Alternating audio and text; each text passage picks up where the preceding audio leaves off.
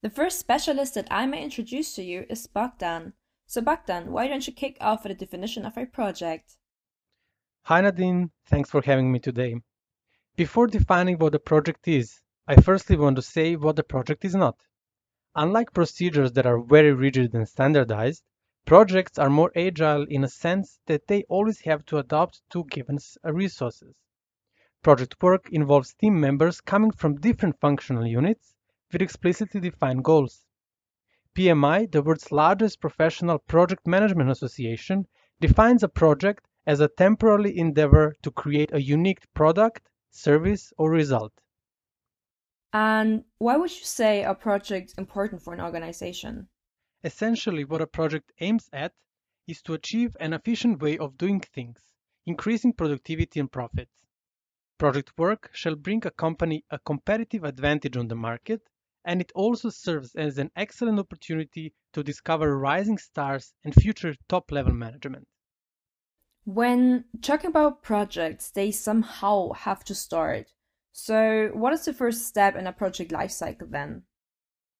The first step in the project lifecycle is a conceptual development, which starts by addressing project objectives and ends with clearly defined resources available for a specific deliverable. Resources can be seen as a constraint in time, workforce, money, or material that defines the scope and feasibility of a project. A deliverable is any measurable and tangible outcome that meets the demand of the internal or external customer. Every delivery has a cost associated with it. The cost and the complexity of the deliverable go hand in hand because the greater the complexity, the higher the costs. That's why value engineering in an early phase is essential as it connects the value to a single cost. Moreover, value engineering identifies cost drivers that determine which cost item has the biggest proportion of the total costs. You mentioned that there are certain constraints, and I guess that they are connected to a certain budget. So I wanted to ask what is a budget for you? A budget is a plan that determines the allocation of resources and points out a moment in time when those resources are to be released. To find a budget plan, activity-based costing assigns costs to every single activity planned. Adding those activities together defines the budget required. However, the budget required for a project is sometimes intentionally underestimated to make a project more attractive to stakeholders. Is it risky to underestimate the budget just to make it more attractive? Absolutely. Underestimating the budget means ignoring costs. This is surely not a good idea. Look what happened in the Olympics in Sochi when the final costs were 400% higher than the former budget. To avoid this scenario, activity-based costing from one side and value engineering from the other side are exercised simultaneously. When those two variables are matched, a final budget proposal is submitted to a customer. The customer is to be presented with a clear description of options that will be satisfied and justification for those that, that will not be met. This is the discussion about the project scope.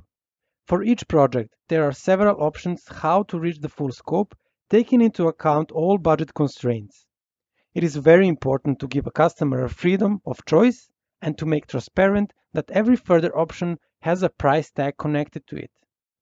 We have talked a lot about resources and budgets, but how does a project even find itself an organization? A project can exist in different organizational environments, each with its own advantages and disadvantages. I'll briefly introduce them. Firstly, there is traditional organizational structure where similar functions form business units. Although this setup utilizes resources efficiently, it is hard to maintain an efficient cross-functionality required for project work. The second organizational structure is an organization around projects. Within this organization, each project is a self-contained business unit. Even though the communication flow is quite effective in this environment, establishing this kind of organizational structure is expensive and challenging for economies of scale. However, common practice is to establish matrix organizational structure, which is a mix of functional and project organizations. It satisfies the agility of a project and cross-functional efficiency. The balance results in a dual reporting hierarchy to both project managers and functional managers. Would you say that this dual reporting hierarchy leads to conflict in interests? Yes, it can. And here we have two problems. One problem is a transfer of accountability. This is why every task has to be clearly defined and directly addressed to the employee.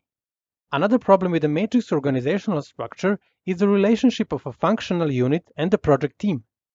Quite frequently, a project has to buy resources from a functional unit. In return, a functional unit provides resources such as manpower to the team. This creates multiple commitments from the manpower side. Thus, employees are simultaneously obliged to complete several tasks. Multitasking and lack of focused commitment is deadly for the project as they cause cost overruns and deadline breaches.